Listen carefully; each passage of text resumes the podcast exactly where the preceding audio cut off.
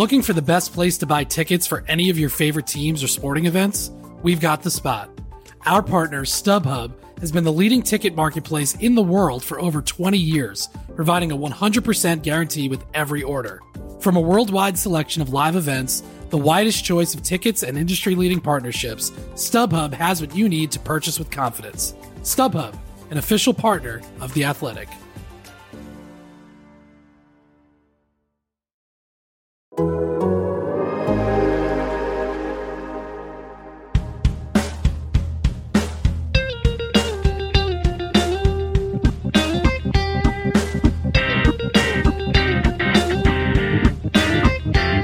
Welcome to Rates and Barrels. It is Monday, March 14th. Derek Van Riper here with Eno Saris. Baseball is back. Since the last time we spoke, we actually have Major League Baseball back. There's a new CBA in place. Free agency started again over the weekend. Trades have happened. Injury information has been revealed. We're getting 3.5 months worth of news condensed into about 3.5 days. So we're going to try and get caught up on this pod, and I think we've certainly got our hands full as far as getting through the entire rundown. Yeah, it was funny too, because when it first went down, everyone's like, okay, now here come all the signings, and nothing happened the first day. And we're like, I made a joke on Twitter that was like, nobody wants to go first and admit they were talking during the lockout when they weren't supposed to be. But I think it actually took so long that I think it's probably a little bit more likely that every front office was tasked with reading the CBA, the new CBA, and coming up with ideas of how their strategy might change. Because I had looked at something like the option rule, where now you can only option a player 5 times. There were a few players that really broke it, like Mazza with the Rays was optioned 10 times last year, and Lewis Head. Was also optioned 10 times. And so that made everyone, that makes you think, oh, the Rays have to change everything. But it was really the Giants that did the most optioning. They had the most players that they optioned 5 times or more. And if you think about it, that's how the Giants kind of made it work with all their old veterans. They had Jason Vossler, who kept coming up. They had Tyro Estrada, who kept coming up. And that's what they did when Longoria had to sit down, So they had this whole thing where they were, bringing these guys up and down. Does that change, what they might do, like who they might sign, like what their strategy is going forward? So they had to, I think, have us kind of an emergency meeting. Everybody read the CBA tonight. Tomorrow morning, we have a strategy meeting where we talk about how this might change things that we do. The inner circle has to do this. And so you're still like pinging agents and being like, hey, yeah, we're interested, but you're not going to sign anything until you kind of have at least some sort of discussion about what this new CBA means for your team. Right. And calling the owner and being like, so what's my new salary? Like, what's my new, payroll number, if there is one? Getting on the same page with that. I mean, I think we'll talk about it as we go. There are teams doing things that don't necessarily make sense with a smaller playoff field, but with a larger playoff field, you can start to talk yourself into just trying to play the middle, hang around, getting to July and saying, oh, we're within a couple games of the postseason, let's add now, or saying, yeah, we tried, we're not quite where we want to be, let's move these guys for the future. And at least on the surface, for the first 4 months of the season, you look like a team that's trying, and that helps sell some tickets and keeps interest up, and all those things are factors as well. But you're right. I think there was probably an adjustment period. I think even if you were close to a deal when the lockout started, you wanted to go back around and just double check with everybody because of these changing factors. Oh, are you still interested? You weren't interested before. Maybe you're interested now. There was some speculation that Nick Martinez got some more offers. He was supposed to have signed with the Padres, and I don't think he signed yet. Oh, there was some speculation that maybe he'd gotten more offers, so. Speaking of the Padres, I think they win the bad news contest of the last few days. Fernando Tatis Jr. has a wrist injury. Surgery is likely, according to Dennis Lynn. He covers the Padres for the Athletic, not for the Oakland A's. They certainly would not employ extra writers to cover another team, to cover the Padres. No, but he's already pushing back. Tatis said that he doesn't think surgery is necessary, which is kind of amazing because he has a labrum problems. Right, thought that was his shoulder. Yeah. My brain went the other way. I thought, well, if he has wrist surgery, it's believed he would take 3 months to recover from it. Yeah, but I think that people are like, oh, just get the shoulder done too. I don't know. I think the recovery is longer for that even. Yeah, well, I think it would cost him his whole season. Yeah, based on the previous timetables as described for the shoulder. So, with that lingering, I do think that's sort of. Even if they're not talking about it, they have to at least be thinking about it internally. Tatis's camp, like, okay, we've got this current problem that we have to deal with. Mm. We've got this longer-term problem. What's our best strategy here? Well, I think there's a lot of devils in the details here because the whole thing is whether it's displaced fracture or not. There's a huge difference. I know this because I broke my thumb once playing basketball, and I can't believe this happened at Stanford with Stanford Healthcare, but they didn't know if it was displaced or not because the x-rays didn't make it over from student healthcare. And so they guessed that it wasn't displaced and just put a cast on it.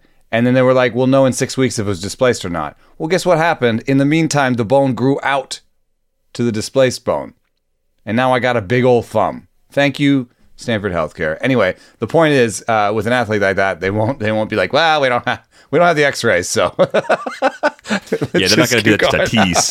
Yeah, but I think that it's whether or not it's displaced is the big deal. Because if it's displaced, most of the time people have surgery because they don't want what happens if it's displaced is then the bone might grow out to meet the bone, and then you have a new hand shape. You don't want that. No, ideally, no. I guess the media follow-up question is, even if surgery is avoided, we're still looking at some kind of absence for Tatis. Mm-hmm. We're looking at elevated risk. We're looking at a lot of questions, and I just wonder, where do you even start thinking about drafting him right now? I mean, we got Tout Wars weekend coming up. I know NFBC events are still running. Some of the bigger NFBC events are a little less than 2 weeks away. So big decisions have to be made. We'll get a little more information probably as those times come closer, but if you have a midweek draft right now, if you're making that decision today, is it easily outside the first round? Is it easily outside the first two rounds? Because that 3 month window, even if it's a month and a half, right? Like in a league with no IL spots, and I know it's not a lot of leagues out there, that changes things a lot. If you have IL spots, if it's a smaller league, I can understand still wanting to take on that risk relatively early, but the deeper the league, the more difficult it is to weather that storm. Yeah, and I saw that Rasball said that he's now their 155th player. And in fact, that works for me a little bit. There's a certain pitcher that has a large battle coming with baseball about how much he will be suspended. And I only bring him up because the question is, do I get a half season from him? It's not so much will he be good, it's more like, do I get a half season from him? Do I get 4 months from him? And we've been trying to avoid talking about that whole situation, but I just bring it up because it's very similar, and he goes in around the 10th, and that's, I think, where you should take Tatis, because it's like, he will be good when he's in, but I will have to figure a way to nurse him to that point. And maybe we get some good news and he's only out for 6 weeks, but you have to bake all that in. Yeah, with Tatis, I mean, you could get lucky with the 6 week return and he could be fine and you end up getting a great bargain. So I understand the interest still. I think accounting for lost time is just difficult regardless of the cause. Just figuring out, okay, what am I doing in the meantime? What is this going to take in terms of a roster spot? How realistic is it to get through to that point? And I would say if I were in an NFBC room right now, I'm not thinking about Tatis until about the fourth round. And that's even still like, that's kind of, it's kind of like where DeGrom would fall if he fell before we knew he was throwing. Mm-hmm. And that's still probably pushing it. And I'd have to have three players I feel really good about up top. I think I'd rather be talking 6th, 7th round. The position matters too. So I had the misfortune of drafting in Barf this weekend. And I drafted someone else who's at the very top. It was really fun. It's a crazy league. We do it in a bar, and everyone has to have shots at like 11 a.m. before we start the thing. And it's awful, but it's great. And and you will be with us next year. We're trading you. Hooray. We're trading for you. We've acquired you from Glarf. Is that Glarf? Yeah, Glarf.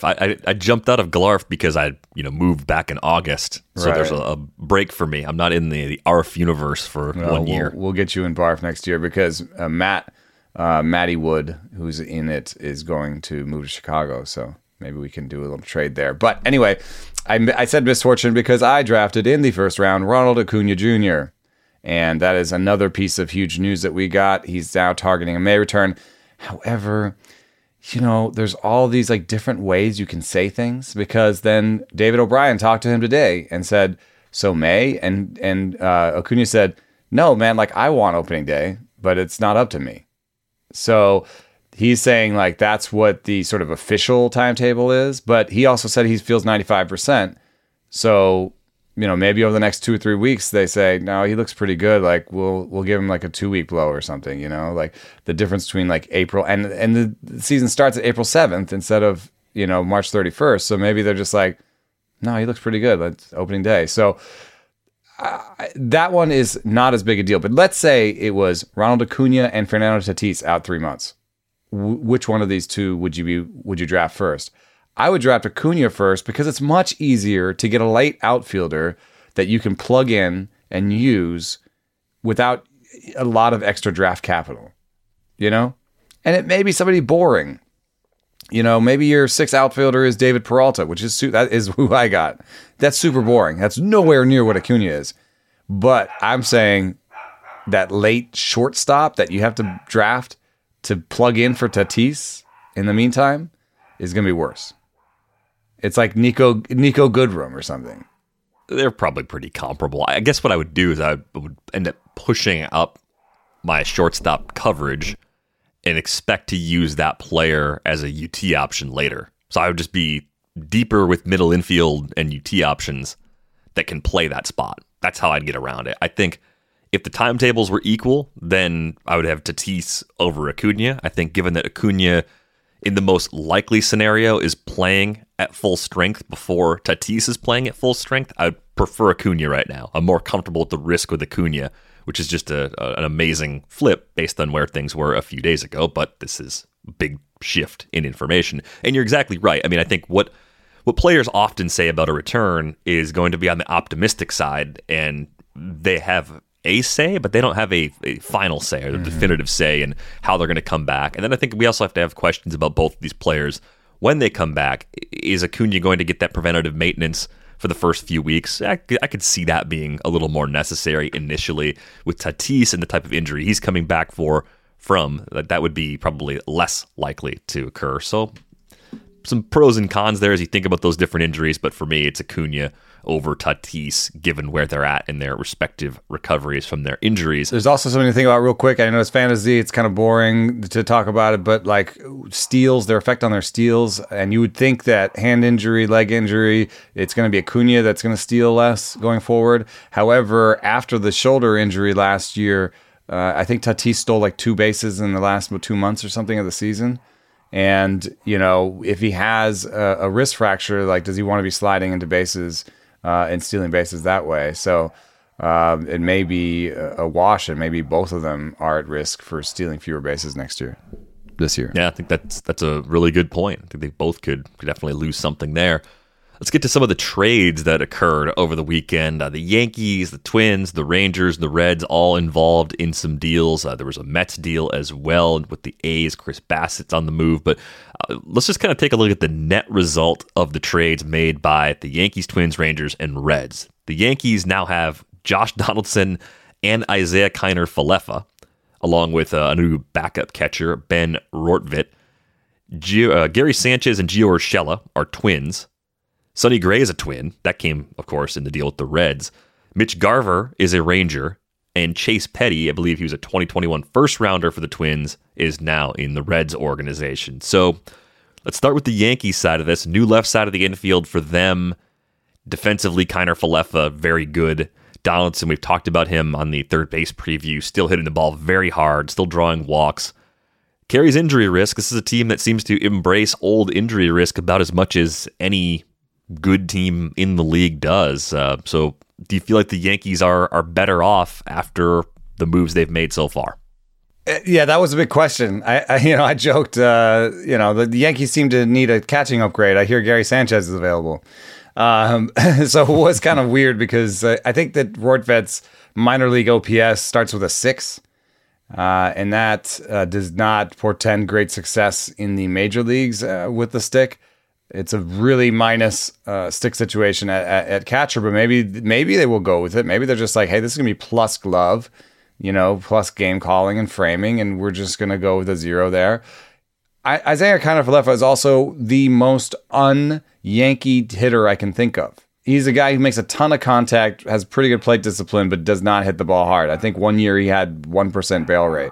So it's very different. However, I did think about this a little bit when I was watching, the Astros get shut out in a game against the Braves, where the Astros are all very similar. They're all high ball hitters. For the most part, they're high ball hitters, and so if the pitcher comes in and is able to hit his spots high in the zone, he can shut down the Astros, basically. Low in the zone, he can shut down the Astros, basically. So I wonder if Isaiah Kiner-Falefa for the Yankees is like, okay, we got one guy who's a little different. Donaldson fits right in.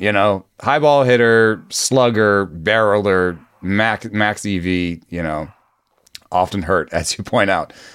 Donaldson is a total Yankee, but Isaiah Kiner-Falefa is not, and either he turns into depth after they sign Correa or Story, which still works because he is a super utility guy. That might be the plan long term, or he's just like, yeah, he's our shortstop, and we got a bunch of young shortstops coming up. Who is it? They've got Volpe, Anthony Volpe, yeah, Oswald Peraza. They got two, but Volpe's the guy that Peraza.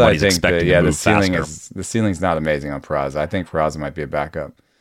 But any case, yeah, they were like, maybe it'll just a stopgap, and hey, maybe it'll work out for us. Maybe this guy will just keep getting on base with singles, and all their other guys will hit the homers and doubles. So, I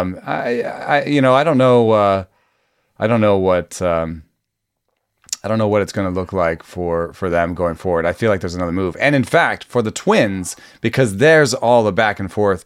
The reading between the lines for me is the $50 million. That was owed to Josh Donaldson is now off the books.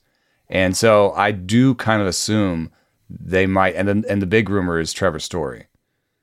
So, because who is their shortstop right now? It's moving Polanco back over after they said they weren't going to move Polanco over and blah, blah, blah. Right. So you would have to play Luis Arias probably a lot in this scenario, or you could play Jose Miranda a lot at third base, and then play Urshela at short and keep Polanco Miranda's at second. Miranda's stock is up no matter what. He's one step closer. Right, because I think the best place to put him is probably third base, and now you're not paying a high-priced player to take that spot in front of him. So I think that bodes really well. I think the question with the Twins the entire winter was, how on earth are they going to have enough pitching to get through a season to possibly hang around in the AL Central and have a bounce back year? Sonny Gray was a big addition for them, and I think the thing that I think brings the floor up a lot is that you go from Great American Ballpark for a home park, which boosted homers more than any park in the league over the last 3 years, to Target Field, which actually is below average for homers. I think the park factor was 90 on the Baseball Savant 3-year rolling average. So it's a big difference. It cuts homers by 10%. The park he was in increases them by 30%. Sonny Gray doesn't typically have a home run problem anyway. He did have one in 2021. I see a guy that comes in with a mid to high 3s ERA and a 120s whip pretty easily, and there's room for him to be a bit better than that. So the projections were previously north of 4 for the ERA, and I think in the 130 range for the whip. I would expect the projections to move. I would expect the ADP to move as well. This seems like a great landing spot for Gray and a necessary addition for the Twins. Yeah, I also I think that he has the potential to pop in a given season. Remember Maeda came over and mm-hmm. Had that one great season. I could see Sonny having a one great season type season with them. Somebody pointed out that his velo was down in the last couple months of the season last year. He's usually over 93, and I think he was 92.8. First of all, that's not the biggest velo decrease I've ever seen. It's not like, oh, he's injured. It's more like, okay, it's a long season. It was a long season after a short season. Maybe he just didn't have all those bullets ready, right? And then the other thing is his stuff plus increased during that time, or at least stay the same. He still had a 119 stuff plus. His sinker is actually a good pitch. It's not like his curveball has a 130 stuff plus, and that's what makes everything look better. No, his sinker has a 119 stuff plus. His curveball is like a 110. And so he has a really, really good two-pitch combo. The other stuff, the cutter, the slider, some of it comes and goes, but that is a really, really good place to start. Someone who can spin the ball, who has a really good breaking ball and a good fastball, even at 92 or whatever. So I think he's a really good pitcher. I think he's undervalued in drafts, and I think this does actually increase his value, especially since there's an NLDH. So, that's no longer a part of the conversation. I imagine we're going to see him going in the pick 100 to 120 range, where he's a late SP2, consistent SP3 type. If he goes a little higher than that, I'd still probably be interested, but I don't think you'll have to reach much higher than that pick 100 range to get Sonny Gray. I wait on pitching, so he'll show up on some of my teams, because if you wait on pitching, then you kind of sometimes want to pick high on second and third to kind of make up for the fact that you waited on your first one a little bit. I know we still have a catcher preview to get to probably later this week. It's going to have to get done later this week, but two catchers involved in these deals.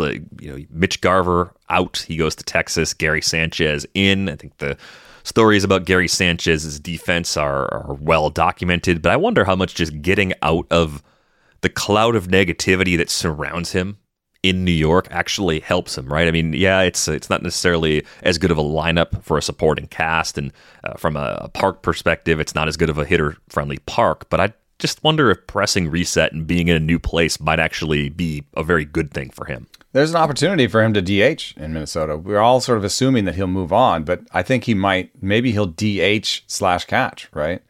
I mean, that's a fairly effective way to use him, where you're hiding him on defense a little bit, and you've got a place to use his bat, which can be tremendous, and maybe will be more tremendous when he's not being stressed about his catching defense. So some people assume that Gary Sanchez is on the move, but I think, it wouldn't be crazy to see him stay and DH and back up Jeffers at the plate. No, I could see them using Sanchez much like they use Garver and just playing Jeffers more than we thought Jeffers was going to play. I think that would be a totally logical way to go. And I think there are a lot of moving parts in this lineup right now. Alex Kirilloff, if he's the primary first baseman in order to get Larnack in the outfield with Buxton and Kepler, then Miguel Sano has to DH a lot. But if Larnack is not playing every day and Kirilov's in the outfield, then Sano can play first base, and you have that flexibility. Yeah, roster flexibility in a weird way. It's not necessarily like you think of roster flexibility as a guy who can play short and second and third, But and they have that guy in Arise, I guess. But then they also have these like corner guys that can do different things. Like you have two DHs, and one can play first and one can catch. Yeah. It's okay to have that. Just enough out of them, right? Yeah, just enough to get by. The other interesting thing with the Twins that I think I just want to put out there, we don't have to answer the question today, is I wonder where Royce Lewis plays, right? If you add Trevor Story and it happens to be a multi-year deal, what does that mean for Lewis? What is his primary defensive position? He's coming off of a torn ACL, so I think their expectations for him in early 2022 are already down. But if they were to go out and make that big addition, what's the long-term? What does that mean for him? What does that mean for Austin Martin, who they acquired at the trade deadline last year from Toronto? We've talked about Miranda being a guy. Maybe there's one too many young infield options. I know Martin has already played the outfield. Lewis, I think, has dabbled there in the fall league as well. But maybe there's another trade coming for the Twins, I guess, is the one possible thing. Mitch Garver in Texas, I think it's a very slight downgrade in parks. Like, it barely even registers when you look at the differences in homers at Target Field. It's kind of hard to know in 1 year, too. Most of your park factors are better after 3 years. Lineup should be at least as good as what Minnesota had last year. So I don't know if it's a big change for Mitch Garver's value. It does hurt Jonah Heim. If you thought Jonah Heim was going to play a ton, it's going to be more of a share probably tilting in Garver's favor. Yeah, I would say Garver's the primary catcher. I think it was necessary because you had, whenever you built a Rangers lineup, you were like, wow, it's really good when you start with Semien and Seager. And so now I think with Lowe and Garver, you've got four good hitters that I can believe in. I don't believe in Adolis Garcia. I don't really believe in Leotis Taveras. Who else is out there? Cole Calhoun could be like an okay sixth hitter. You know, I think that there could be a little bit of resurgence there. And now there is an opportunity for something to happen in the infield. Another move, or Andy Ibanez might be the... Andy Ibanez is a favorite of this podcast. He seems to come up a lot. I would say he's right now in the front running, but they, you know, they keep surprising us with more and more moves. Yeah, I got to think there's some kind of move. I mean, Josh Young's going to miss a lot of time. He had an injury again that will cost him significant playing time in 2022. You don't want to go out and I don't expect them to go get Chris Bryant or something along those lines, because that's another massive addition for a team that's already made a few. But maybe they can find some kind of short-term solution. Maybe they can find a team. Convince Kyle Seager to come out of retirement, play next to his brother. I don't think it's actually the craziest thing I've ever heard. You know, it's not that crazy. Like, what would be the one place that, like, somebody might be like, yeah, I'll come out of retirement. Yeah, give me 1 year and, like, $6 million, and I'll play next to my brother. Yeah, why not? I could see that maybe happening. I wonder if they could, you know, work out a deal with the Reds and take Mike Moustakas back. Clearly, the Reds want to dump payroll right now, and even if there's a DH spot, it's still like the opportunity to do something else. That way, you're not blocking him long term. But I do think Moustakas still has 2 years left, so I think you're right. The Seager scenario, a 1 year stopgap, someone that they can easily move aside once Young is ready, I think is probably the most likely outcome, and maybe they can keep it afloat with Ibanez and Yanni Hernandez in the short term. Yeah, because if you're talking about a free agent third baseman that hasn't signed, that is not Chris Bryant, the other name that you just like, the other two names I guess you could bring up are Jonathan VR and Brad Miller, but Brad Miller's more of a DH. Donovan Solano maybe. VR's a good stopgap though. If you can't convince Kyle Seager to come play with his younger brother, I think VR's at least a 2 to 3 month placeholder that you can live with and keep him around as a nice veteran bench option that plays all over. So that could be a good fit. I think it would give us another source of some speed in the later rounds of drafts. Are you more interested in Donaldson, by the way, going to the Yankees? His ADP was already pretty low just because of the age and health risk, but I assume there's at least some kind of bump coming with the park factor change there. Yeah, I mean, the one thing that it does really kind of augment maybe even the load management that'll happen, you know, that is a team. Like, I actually kind of believe that there could be a shortstop move in this, and that kind of Falefa is meant to be the utility guy now. The more I talk about it, I'm like, oh, that would make a lot more sense for these Yankees, you know. Let's have 8 amazing, you know, lineup slots, and then maybe we can just pass on catcher or whatever, but... The way that the Yankees will work is that Donaldson will sit, but when he's in, he's playing in a much better park. I just think that's sort of baked in already. Like that risk is already in, so I could see him jumping up a couple of rounds just because people are more excited about anybody hitting in that Yankees lineup in that stadium than they would be with the same sort of role that Donaldson had in Minnesota. Hope he's vaccinated. There's an interesting question now happening with players going to Toronto. If you're not vaccinated, you cannot go to Toronto. And so should we be docking Xander Bogaerts, you know, 10 spots if he's not vaccinated? Like, who's, you know, and is it appropriate for us to ask, is it appropriate for us to know and talk about in this way? Also kind of gross and weird, but this is what we do. We play, and it would be useful to know if Xander Bogaerts is going to lose 10 games next year. If Chris Sale is going to lose 2 or 3 starts, you know, or if they're going to just try to be creative and work around those.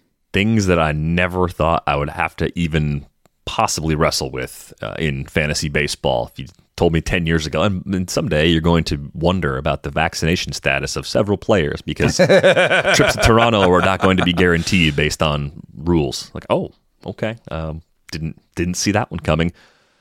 Looking for an assist with your credit card but can't get a hold of anyone? Luckily, with 24/7 U.S.-based live customer service from Discover, everyone has the option to talk to a real person anytime, day or night. Yep, you heard that right. You can talk to a real human in customer service anytime. Sounds like a real game changer if you ask us. Make the right call and get the service you deserve with Discover. Limitations apply. See terms at discover.com/creditcard. Looking for an assist with your credit card, but can't get a hold of anyone? Luckily, with 24/7 U.S.-based live customer service from Discover, everyone has the option to talk to a real person anytime, day or night. Yep, you heard that right. You can talk to a real human in customer service at any time. Sounds like a real game changer if you ask us. Make the right call and get the service you deserve with Discover. Limitations apply. See terms at discover.com/creditcard. Let's get to some other moves here. Clayton Kershaw went back to the Dodgers. 1 year, $17 million. He says he's fully recovered from the forearm injury that shut him down at the end of last season. Also behind. Scheduled to face live hitters Monday in his first spring training workout. That probably happened already. We're talking at almost 11 o'clock Pacific right now. Those guys are on their way to the golf course in like half an hour. So we'll see if we get an update on that before we sign off. But the Kershaw situation, I mean, goes back to a familiar place, gets money that's not quite the qualifying offer. Right. It's not, and it's not like if he was fully healthy, like you'd give him like 20, 30 million, you know, like on a 1 year deal. But there's also some similar arguments you can make about 17 million here that you could make with the Justin Verlander contract with the Astros. I mean, 17 is still less than 25. Nice analysis. And there's not an, but there's not a vesting option that we know of in here either. So it's different, and it's a team that doesn't worry about money. It's at least worries less about payroll and money than anybody else. So I could see Kershaw being delayed to start the season, delayed slightly, getting a brief stint on the IL, probably needing an IL stint or two, even if they're reasonably short in season, and maybe being that 130 to 140 inning guy again. Like that's probably, I thought, is that kind of like a, I don't know if it's the best case scenario, but is that the fair, most likely scenario for Kershaw at this point? Because looking at the last couple of seasons, he was 121 2/3 last year, 58 1/3 in 2020 shortened season, 178, 161, 175 in 19, 18, and 17, and kind of working backwards. So am I underselling him if I am only expecting 130 or 140, or do you just think that's a reasonable place to set it based on the nature of the injury? 125 was the number that jumped into my head. I'm not giving him more than 125 until I see him throw like three innings and he looks great.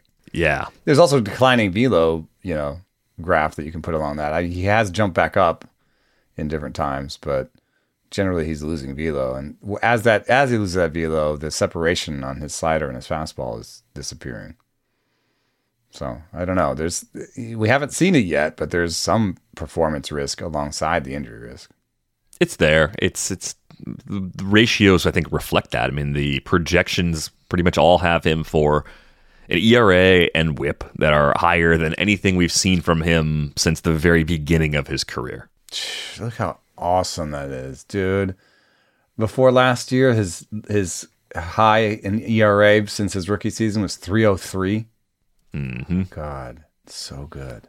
It brings us to a new sort of risk-reward question with Kershaw. I think even before knowing where he was going to pitch, assuming it was either Texas or L.A., which I think was a reasonably fair assumption all along, I felt he was worth the risk where he was going. I took him in the wait forever for pitching build. How high is he going to go, and how high are you willing to draft him, though? If you're expecting 125 and maybe not the ratios we're accustomed to, knowing that you're going to have to probably hold him on the bench when he's hurt in a lot of leagues, at what price point are you willing to deal with that risk and that profile? Maybe in like the 5th or 6th. Does that take me out of the running for him already? 5th or 6th? Yeah. Is that super early? I think that's early. I don't think you'll have to go that early for him. I mean, if you're saying pick 75 to pick 90, I'd be surprised if Kershaw's going in that range. Well, see, the thing is, I'm sideways here, because if I have IL slots, then yeah, man, I'm taking him there. But in NFBC, like weekly leagues where you have 7 bench slots and you have no IL slots, man, it's just such a drag to have a guy there. The earliest he's gone in any draft in the last week is pick 111. I mean, again, there's only been a couple of drafts since the news broke. So when I was talking like 90 or 100, right? Yeah, so. Yeah. So I don't think, I mean, even like Sonny Gray versus Kershaw, I'd rather have Sonny Gray for this season, because I think there's a chance at maximum innings from Sonny Gray in a really good spot. Both are a possibility. Actually, both would work pretty well, I think, in a roster situation where you're kind of banking on a lot of innings from your first two or three starters and then using Kershaw as a bit of a hopeful ratios correction on a little bit of risk that you might have had with that second or third pitcher. Yeah. I mean, he's not on my do not draft list. And I know that there are certain players that are just like, once the health risk gets to a certain point, they're on a do not draft list. But I think there still should be prices where these players make sense again. Yeah. And I'm going to look at some other names here for a moment. Let's just say, oh, I mean, Tyler Malley is going at 133. Zach Gallen, 135. I think Kershaw belongs in that group. I mean, Nathan Eovaldi. I'd take him ahead of all those guys. Yeah, so I think he's at least going to land in that 125 range, but it wouldn't surprise me if he joined Gray and jumped up just a little bit higher in the front part of the 100 to 125 range. Especially every time we get good news, through spring training, he's going to go up a little bit. Oh, similar problem, but with, I think, maybe a more stable floor. Carlos Rodon got a deal from the Giants. 2 for $44 ended up being the contract. There is an opt-out after the first year baked in as well. And I thought the jump we were going to see from him, because the projections like him, I know he pops in the pitching model as well. I thought we were going to see a leap that's going to send him up to the Gausman, Fried, Logan Webb, Joe Musgrove cluster in ADP. It's around pick 75. I think what's going to happen is people are going to say the Giants are smart, and they wouldn't have even put 2 years on the table if they were overwhelmingly concerned about injuries. They can make sure they don't overwork him, and it's a pitcher-friendly environment, so park factors are still favorable. It's another good team. I think all the little seeds of doubt are going to be kind of swept away because of where he went, and we're going to see a draft market that now treats him the way that projections and models have been treating Carlos Rodon the entire time. Yeah, there's a few worries, like the declining velo going into an injury. That's one worry. Then he comes back from it and hits 100 in his playoff start, so you feel like, maybe he was good, but then also the playoff start was like, what was it, 3.5, 4 innings or something? And super adrenaline, so you're kind of like, what would his sitting velocity have been if that was like a mid-September random game, So there are definitely some concerns, and the 2-year deal does not actually say that they thought it looked great. The 2-year deal is still like, they paid the same as they would have paid for Gausman, but they paid 2 years instead of 5 years to reflect the risk. So, there's still some in there. I did hear that the medicals were better than expected. So who knows what that means? I can't even, I don't know. Did a doctor say that? What were they expecting to find? Expected to see spaghetti. Yeah. I think the things that made me nervous are still there and are not going away and are actually not really that ameliorated by this deal.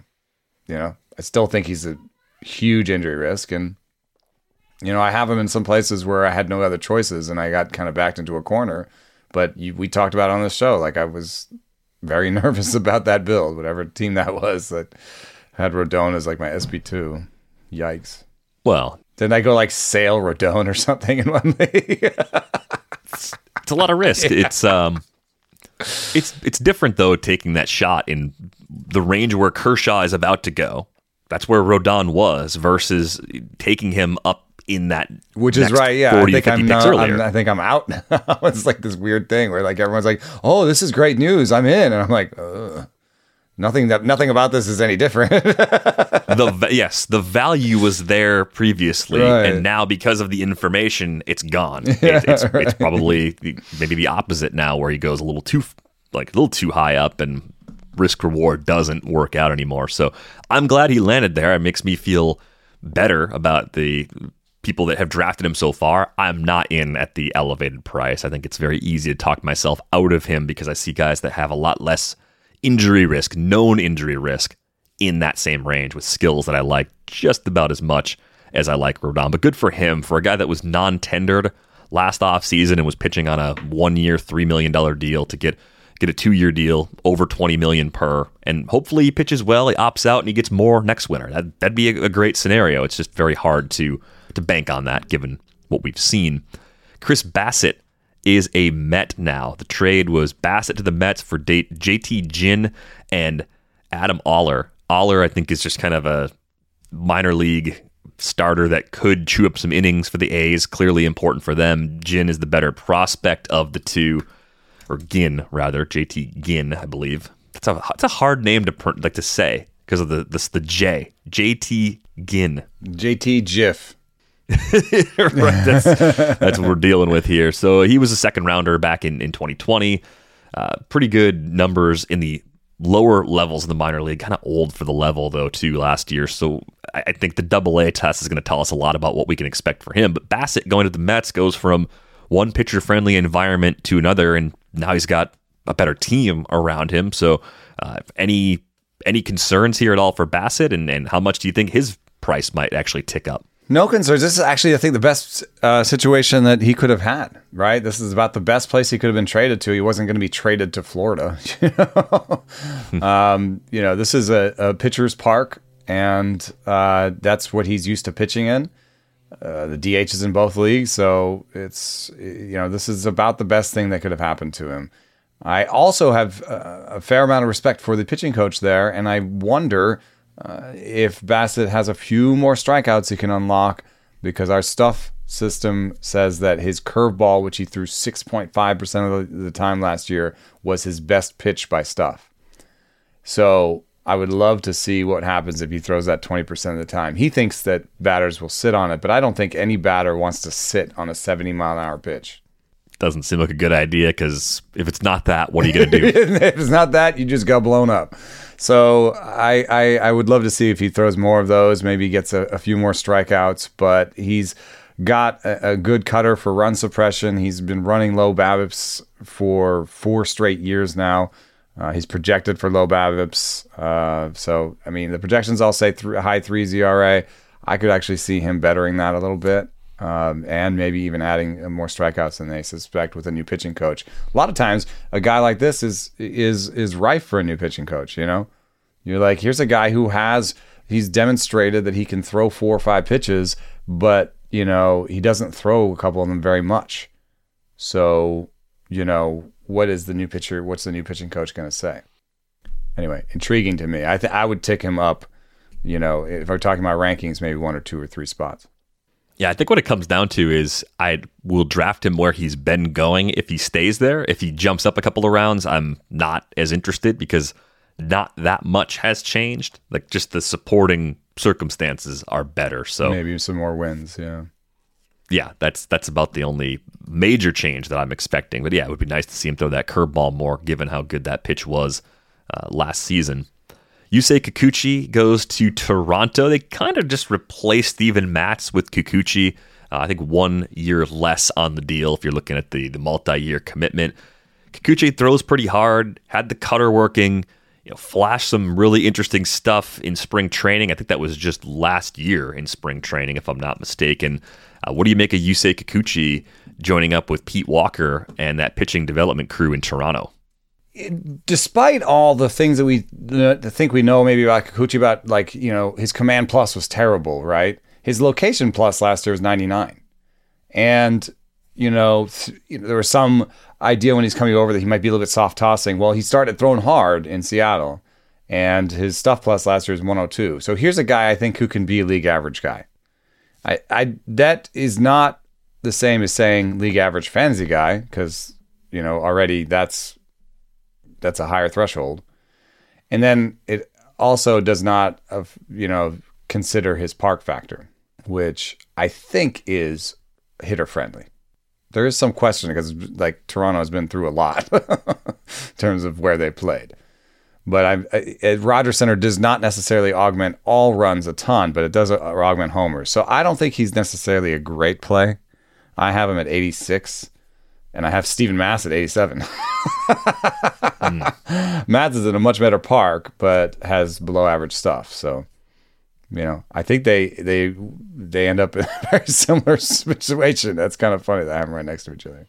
Yeah, I think having a great defense behind him and being in a pitcher-friendly environment goes a long way towards giving Mats a chance here. If you put them in the exact same situation, I would have a pretty strong preference for Kikuchi.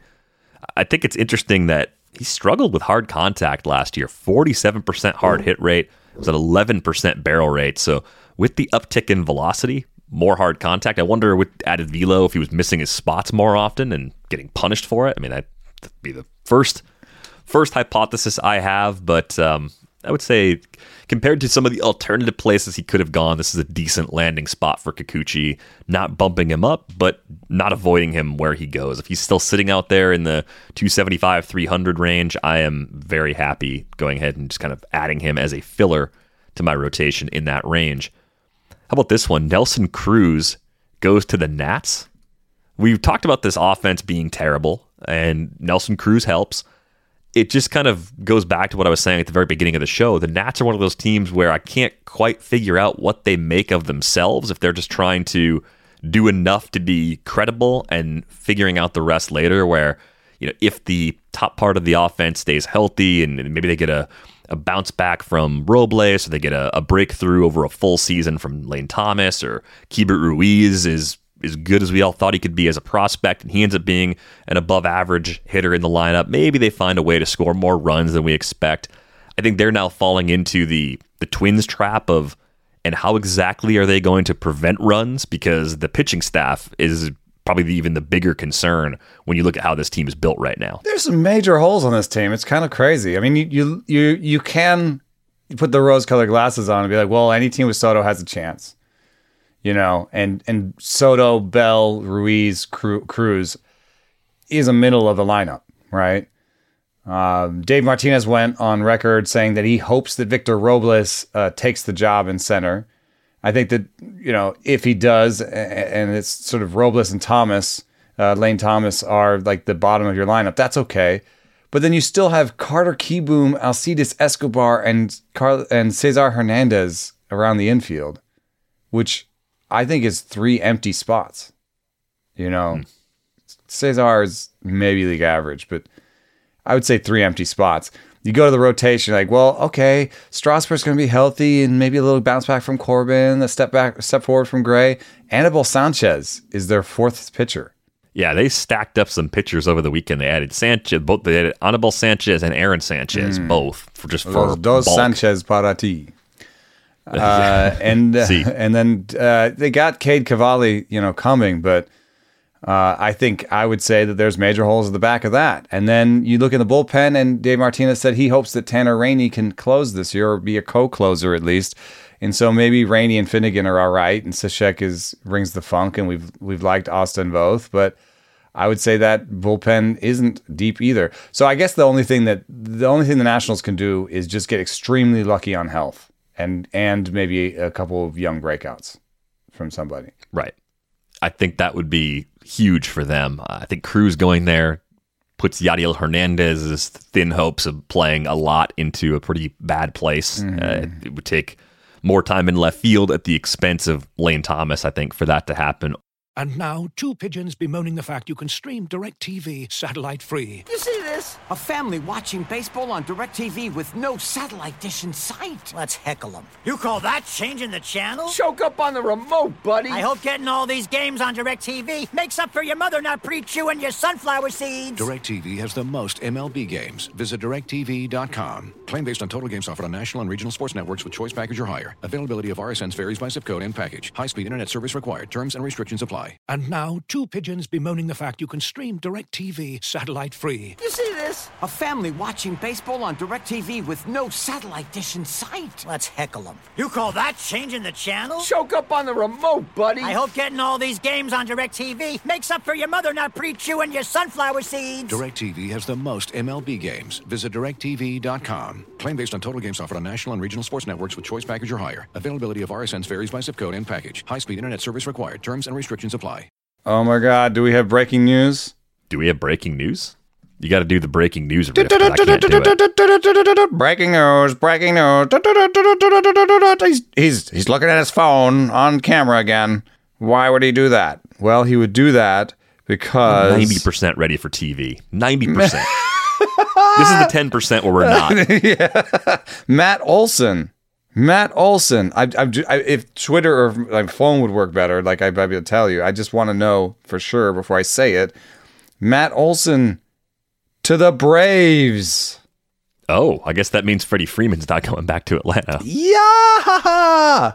Wow. Or Freeman to DH. No, I kind of think that's the move. Wow. They said no thank you to their franchise first baseman and traded for Matty Olson. One thing that's kind of fun about Matt Olson is he's from Atlanta. So that is a homecoming situation for him. It also replaces currently on the depth chart Orlando Arcia. So you could call it a position of need for them. Well, I wonder what's going back to them. I would consider young pitching, so something along the lines of Tucker Davidson, Kyle Muller, Kyle Wright, maybe Tuki Toussaint. You know, something that the A's that they see that they like in that pitching staff, and then it's got to be a bat. So Pache or Waters. I mean, they've got to send something decent, right? Because Olsen is under team control, and he's not too expensive, and he's really good. Yeah, I mean, we can speculate for a few moments, or we can probably just wait, talk about the other things, and come back and see. Oh, this is what they got. I think that's going to be the route that we choose. But I think Atlanta does have some major league ready players that they don't need between Pache, Waters. Maybe they can get Spencer Strider. I think that would make sense if you're Oakland. I have to think they're getting some big league players back here since they didn't in the Bassett return. But you mentioned a long time ago you didn't think the return for Bassett would be nearly as good as it was going to be for, you know, Frankie Montas if they moved him. And again, is like a sinker slider guy that may be all right in Oakland, but the strikeout rates are low, and it's I don't think that was a great kind of return. An Oakland-y profile though, where he's like he's old for his level. No way. Yeah. So we'll see. We'll see if we get a return for Matt Olson. There's so much to get to news-wise still. Let's I think go. There's a chance. Keep moving. So we'll keep an eye out for that. Some bullpen moves. We'll get back to Olson momentarily. Brad Hand to the Phillies. Is this trouble for the Corey Knebel crowd? Because they also added Drus Familia to the mix as well. Yeah, I don't think it is because he has been falling off. I wanted to say he's been losing velo, but it was 93 last year, so he had a little bit of a one-year velo bump.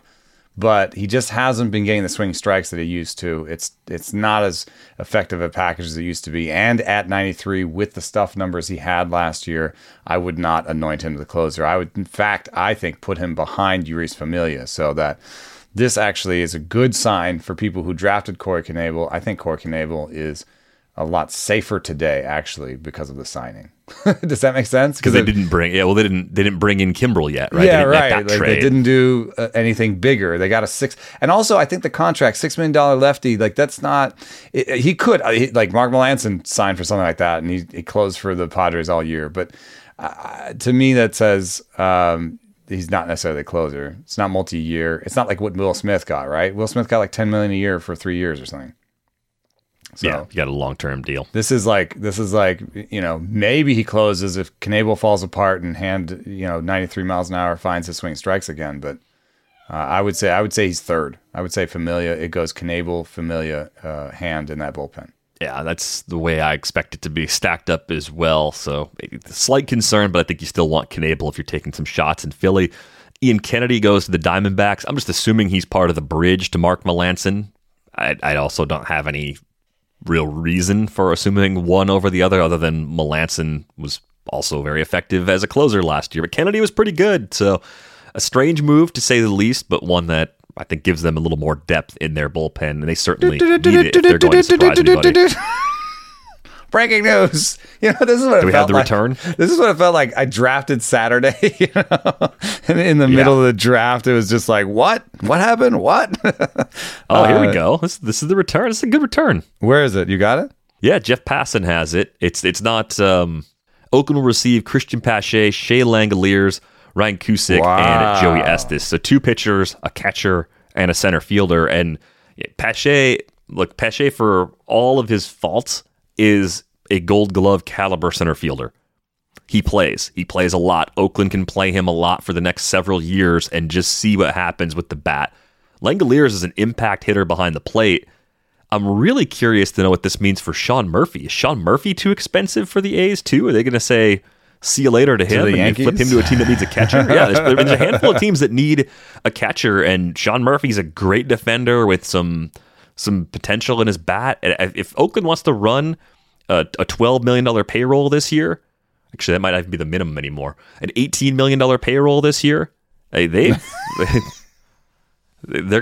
clearly are going ahead with the plan to tear it all down, which is remarkable. But I actually think this is a pretty good return for Matt Olson, given that we're talking about an impact first baseman, but not a guy that they had under control for 5 more years or anything like that. Gah! I was looking for something else that was happening. This is brutal, dude. This is like trying to do a podcast on the deadline. I'm looking for this. Seiya Suzuki to the Padres. Did that happen? Talk about things that, because the Tatis injury, you definitely need a boost to your offense. They needed him even with a healthy Tatis. And the other question with the Padres situation, CJ Abrams, if he's healthy, how quickly could we see him? That's another question for another day, I guess. But I love that the screen says bullpen shuffle. We're trying to talk about trade returns, and we're trying to figure out where Seiya Suzuki's going to go. He worked out for the Padres over the weekend too. Don't know if he's worked out for other teams yet. I'm seeing some people, but it doesn't. It's not being reported by people I'm recognized. So I don't know. We'll come back to that one later too. But it said 5 and 70 for. I think that means that's all the money they have under the cap. So either it's their last move or the next move is Eric Hosmer is out of town with a prospect attached to him. Yikes. It could happen. It definitely could happen. I don't think there's another team out there that wants to do it. I don't think there's another team out there that'll take him back. $60 million for a guy who's been basically zero WAR for 3 years. That's got to be an amazing prospect coming back if you're going to take that money on. Robert Hassel is the name, or Campusano, maybe the catcher, but... Anyway, Freeman, I think Pache has the arrow up, right? Especially the Laureano being out for 28 days to start the season. I think that the easiest thing to do is just throw Pache in there on opening day and say, we made this trade, for this guy, for this young guy. We want to put him out there and let him run. Put Laureano in a corner probably when he comes back because he was already anyway. He was already not an above average center fielder defensively. Big arm, probably could throw him over and right, so... Mm. I think you could definitely play Laureano and right and be happy with it, especially with Pache in center. Pache last year had a league average WRC plus at AAA. It was his second time at the level. He finished 2019 there, but he's 22 last year. So this is a nice player to go get if you're in the A's situation. Do you put him in the minors and say he needs more time? I don't know. No, I don't think you give him more time there because you gave him 353. And 105. He's got almost a full season at AAA. I would say if he gets more time there, it's because he flops in the big leagues, not because you feel compelled to do it. Yeah, his clock has started. You kind of just want to see what you got. Yeah. Maybe we'll end up being wrong, but I think Pache probably creeps into the fifth outfielder, first outfielder off the bench conversation in 15-team mixed leagues because there is power, there is speed. The problem with the speed is that he's been very inefficient as a base stealer in the upper levels of the minor leagues. 9 for 16 at AAA last year, 8 for 19 at AA back in 2019. That's definitely a problem.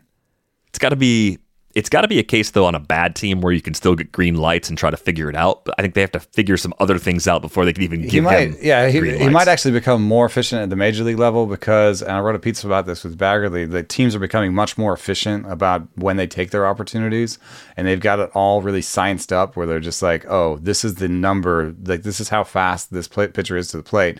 This is how fast my hitter is to the second. Like we know these numbers for sure.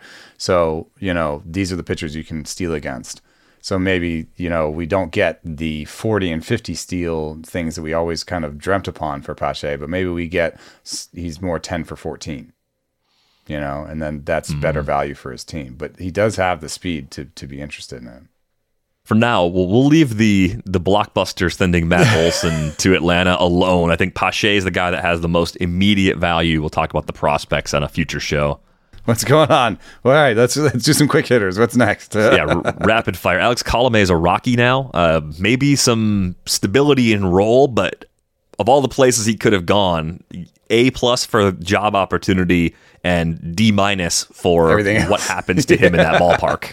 Yeah, Estevez, I think, was the incumbent. And I think Colomé could beat him out pretty easily, especially since he's on a fixed contract number and it doesn't affect his arbitration values. The cutter is good for ball-in-play suppression, so it might actually be a decent fit for his skill set even. So, you know.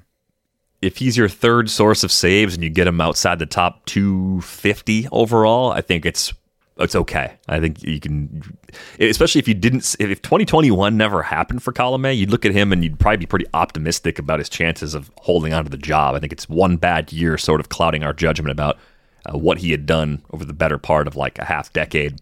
The White Sox added Josh Harrison and Joe Kelly. I believe I saw a subsequent note saying Kelly might not be ready for the start of the season, but one more reliever added to that group on the south side of Chicago, and Craig Kimbrell, at least as of this moment, still a member of the White Sox, so easily I think maybe the league's deepest and most expensive bullpen right now. Interesting that the kind of teams that might be trading for Craig Kimbrell are starting to dry up a little bit. I mean, I kind of don't think the Phillies are going to put more investment in that bullpen, another $16 million after they went and spent on Knebel and Hand and kind of spread it around. You know, who, like the Mets have all the money, it seems, but their bullpen's pretty good. Are they really going to add Kimbrel to that bullpen? That'd be kind of nutty. Who the Red Sox, I think, are a possibility if they believe they have the money. And now with the new CBT, they do have a little bit more room to spend. Like maybe somebody out of left field, like the Tigers or Twins. Yeah. I think the Twins bullpen is pretty good. I don't think they need to invest there. The Giants have money. I don't think they believe in Kimbrel. They also don't believe probably in giving away prospects to pay somebody $16 million. I think the White Sox are going to be underwhelmed at what they get back in the trade. Or they're going to be left holding the bag. It's possible. I mean, there's worse things you could be stuck with than another potentially good reliever. Yeah, and guys get hurt, so I get it. I understand. It was strange when they picked him up or kept him for the extra year. Yeah, the extra year. That was a little bit strange. I think they just figured that somebody would step to the plate, but now I don't see. I see Red Sox. Like it really is dried. Like Red Sox. Who am I missing? And they've done it before. So I don't know if they want to go down that road again. Red Sox and Cubs. Back to the Cubs. That'd be so weird. Like, no, they're not. They're no. That's not. I don't think that's going to happen. Well, I feel like the Gary Sanchez thing. Man, I don't get it anymore. Now I'm scared for my Kimbrel shares. Oh well. Maybe the Rockies will trade for him. Oh man, that's like the kiss of death. And they'll give up an actual prospect too, because they do it wrong all the time. Rapid fire, other injury and other news things, some signings, all sorts of stuff. We're going to go through as many of these as we can. Okay. Mike Trout is fully healthy. His calf has been fine since mid-October. Not playing center field, though, it looks like. So that's a big up for Brandon Marsh. Is a fairly big down for Justin Upton, because if Trout is playing a corner and Marsh is playing in center, I guess you could have Upton, but then you have Adele. So there's a little bit of a crowd forming there in Anaheim. It says Joe Madden just spoke to the media about 20 minutes ago, and Mike Trout will start in center field.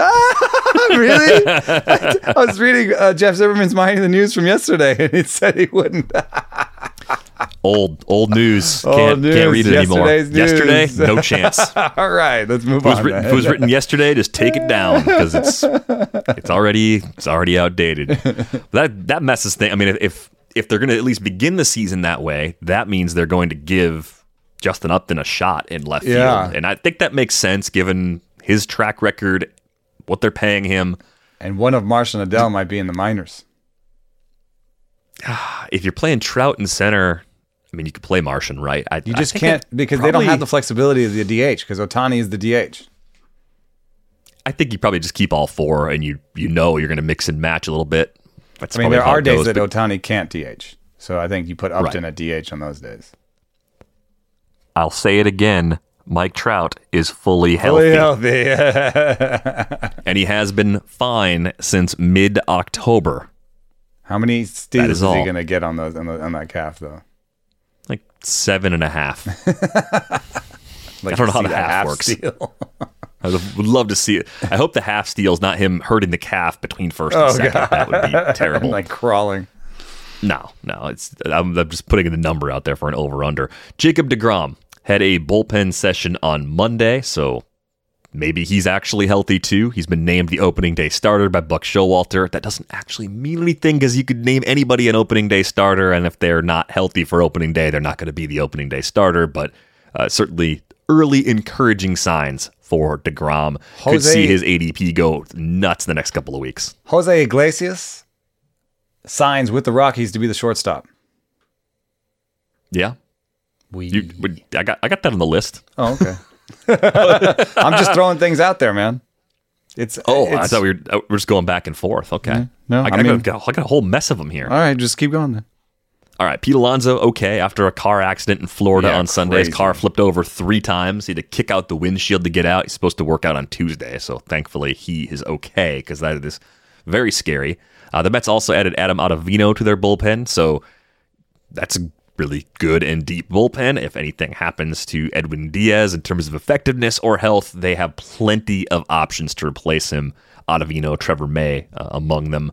Zach Wheeler was slowed by shoulder soreness when he started throwing in December. His opening day availability is in question, so that could be one that ends up moving his ADP quite a bit. Instead of being a guy that goes late round 1, early to mid round 2, maybe he slides a little bit. We'll get a lot more information on him in the next couple of weeks. Weird news about Zach Eflin, too. I'm having some computer. He can be ready for the start of the season. He's coming off of a knee injury. So they're optimistic on Eflin. And it sounds like Ranger Suarez, who was dealing with some visa issues, is nearly at camp. So the team might not be as delayed as previously feared.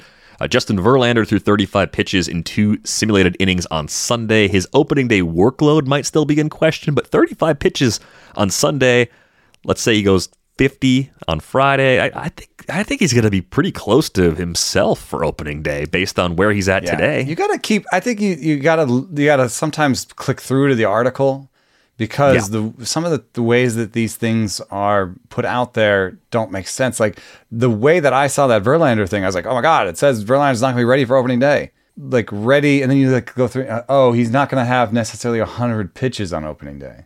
There's plenty of guys that don't throw 100 pitches on opening day. I think we're going to have a lot of those. So it's so he threw 90? Oh, no. Yeah, he's not going to be on the IL on opening day. That's a very different thing. Adbert Alzolay is going to be on the IL to start the season with shoulder stiffness. I was unhappy to see that. And Ian Happ on the same team had elbow surgery. We're just now finding out they think it's okay and no big deal, and he's ready to go. Yeah, he's supposed to be ready for opening day. The other Astros item, Lance McCullers Jr., won't be ready for opening day. He's had some setbacks with the forearm injury that ended his season. Dusty Baker saying he's optimistic. It tore off the bone.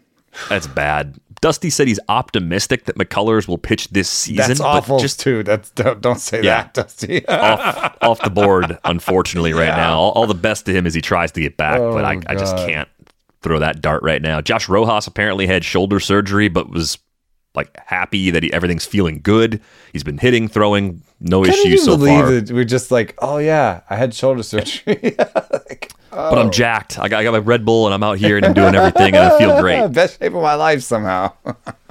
The Nats let us know that Steven Strasburg is in prep mode rather than rehab mode. Well, okay, that's what I'm talking about. We're sitting here parsing their language. I'm relaying the information, and you can decide how that makes you feel. I just think this is funny because it's almost like PR or like the team being aware that we're going to parse their language completely, and then trying to change the message. You know, so don't put down that he's not going to be ready for the season. He's in prep mode. He's not in rehab mode. Right. Still could open the year on the IL, which is me thinking about what could happen, and that's almost anything. But I'm.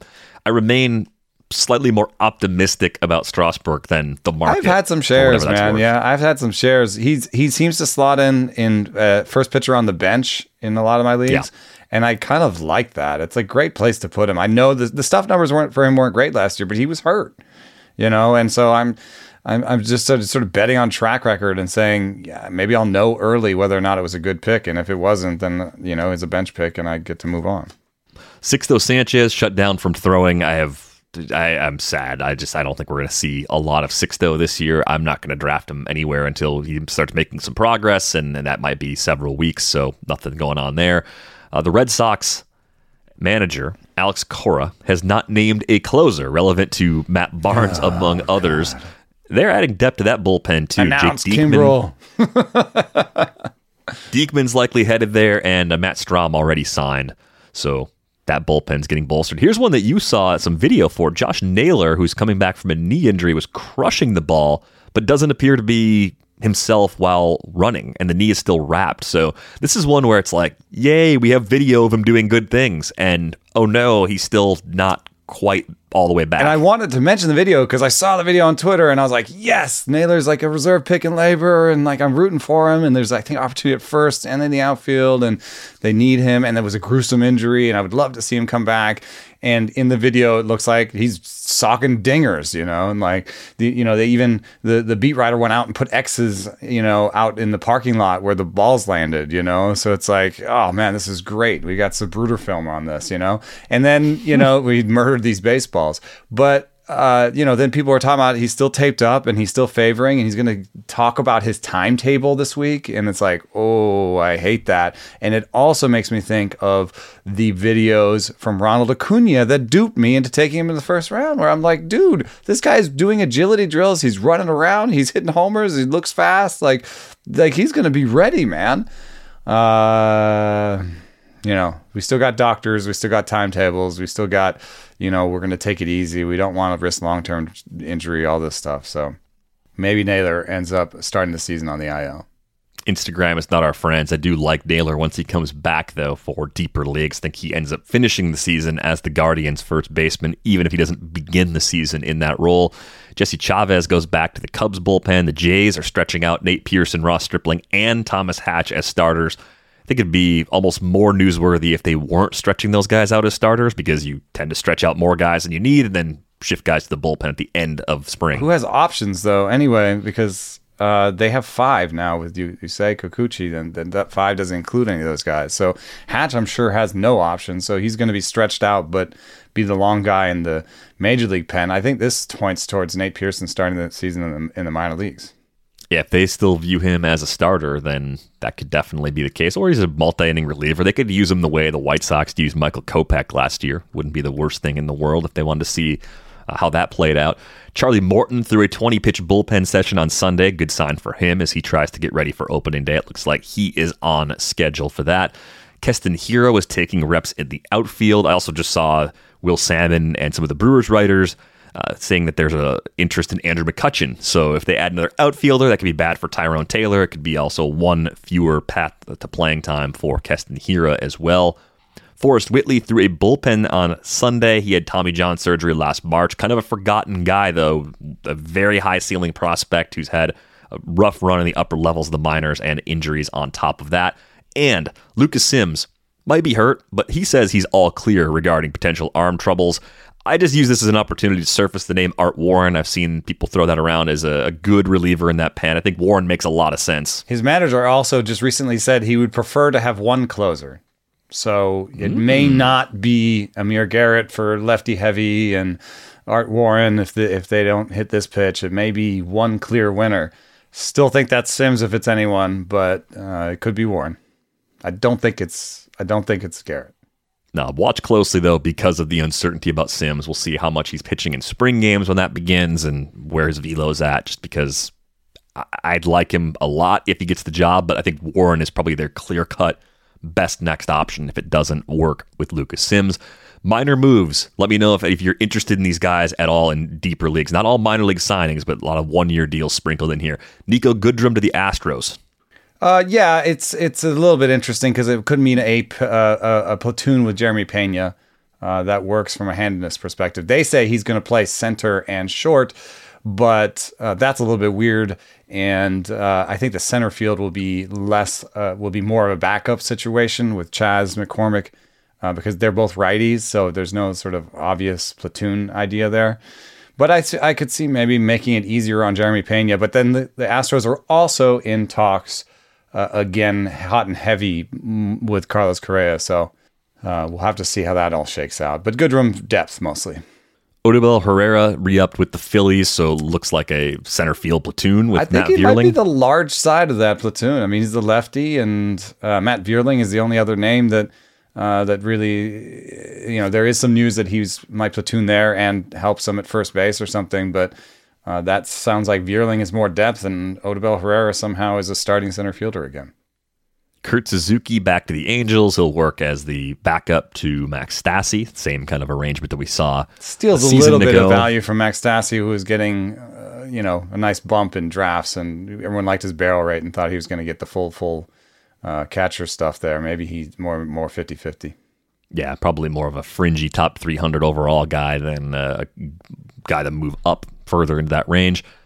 That's, of course, Stassi, not Suzuki. Suzuki's an AL-only catcher at this point. You know, mentioned Jose Iglesias earlier. He's a Rocky. Scott Schebler is a Rocky as well. I actually forgot Scott Schebler was still playing, but yeah, he's just kind of in camp battling for a spot.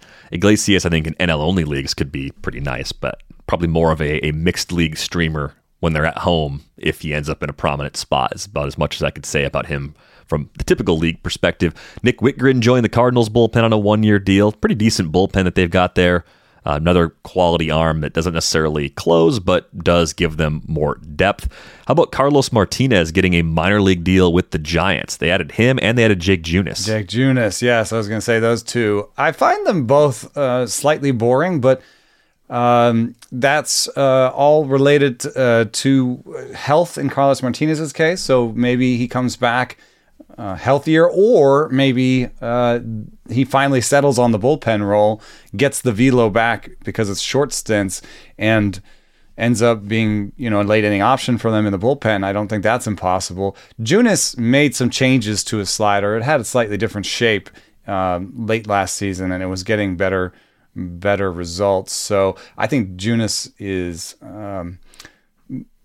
it's hard to say because Martinez is a little bit more of the starter's arsenal, a little bit wider, but some of his pitches are bad. Like the cutter is not good.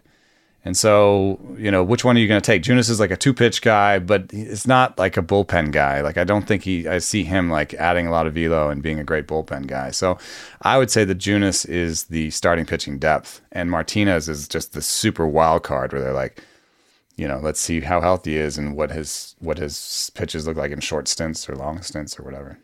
Dodgers added Hanser Alberto on a big league deal, Jake Lamb on an NRI, and Reyes Maranta. That Reyes Maranta is such a Dodgers bullpen addition. A guy that had good stuff, got hurt.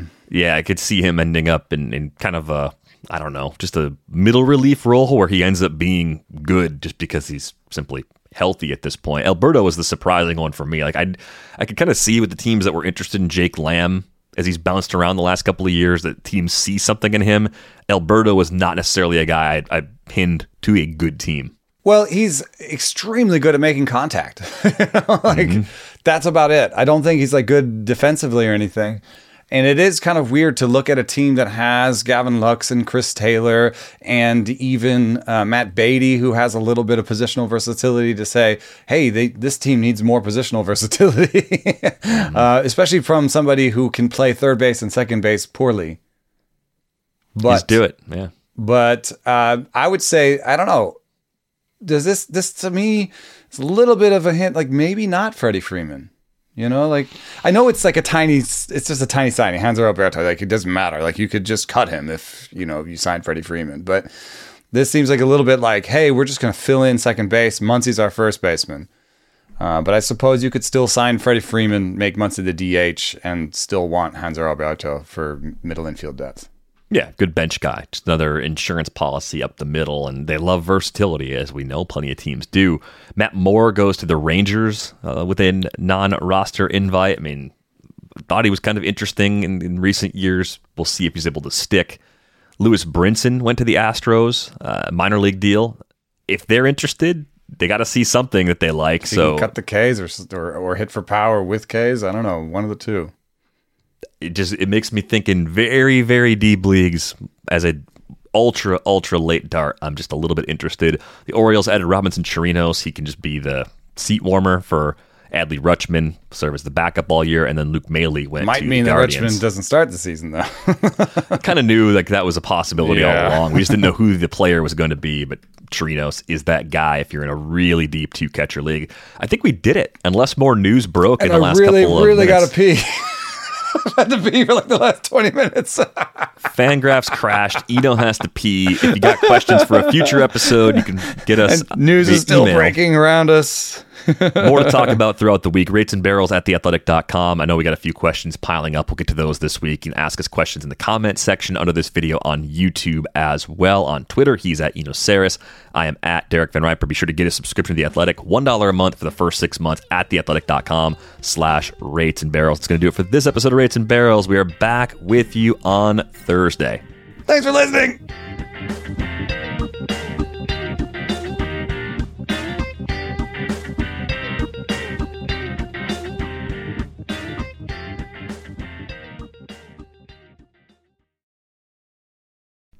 As you've probably heard by now, we've teamed up with BetMGM this season. We'll be using BetMGM lines to make all of our picks, and we'll have special offers for our listeners each week. If you haven't signed up for BetMGM yet, use bonus code The Athletic, and you'll get a 1-year subscription to The Athletic, plus up to a $1,500 first bet offer on your first wager with BetMGM. Here's how it works. Download the BetMGM app and sign up using bonus code The Athletic. Make your first deposit of at least $10, place your first bet on any game, and claim your voucher for a 1-year subscription to The Athletic. See BetMGM.com for terms. U.S. promotional offers not available in D.C., Mississippi, New York, Nevada, Ontario, or Puerto Rico. Gambling problem? Call 1-800-GAMBLER. Available in the U.S. Call 877-8-HOPE-NY or text HOPE-NY 467-369 in New York. Call 1-800-NEXT-STEP in Arizona. 1-800-327-5050 in Massachusetts. 1-800-BETS-OFF in Iowa. 1-800-270-7117 for confidential help in Michigan. 1-800-981-0023 in Puerto Rico. First bet offer for new customers only in partnership with Kansas Crossing Casino and Hotel. Don't forget, if you haven't signed up for BetMGM yet, use bonus code The Athletic, and you'll get a 1-year subscription to The Athletic, plus up to a $1,500 first bet offer on your first wager.